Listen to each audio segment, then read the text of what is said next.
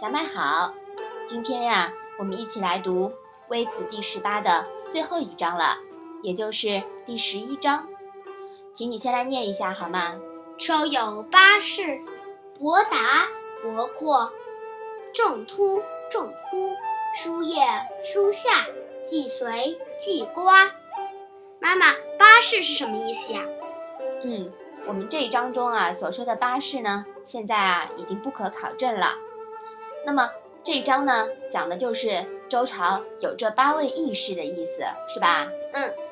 微子篇最后啊，来个周朝八义士，联想到了篇首的应有三人，这其实呀是给周朝盖棺定论了，亡了，不会有第九个了。以三开头，八结尾，仁至义尽，加上中间的磨磨唧唧，鼻涕泪水。《论语》还真是挺有意思的啊，是不是啊？嗯，好，我们把这一章啊再来读一读。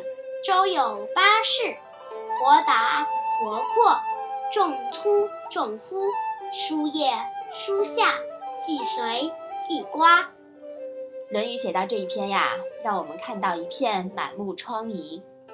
孔子家中的儿子死了，养子死了，身边弟子亡的亡，散的散。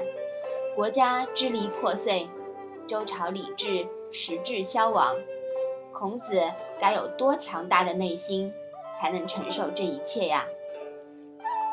当我们以为《论语》会就此打住的时候，天边突然射出一道霞光，然后一轮红日冉冉升起，横扫一切阴霾。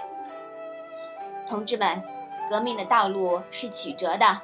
但前途一定是光明的，请看下一集，救世主呀就要来啦。好的，那我们今天的《论语》小问问呀，就到这里吧。谢谢妈妈。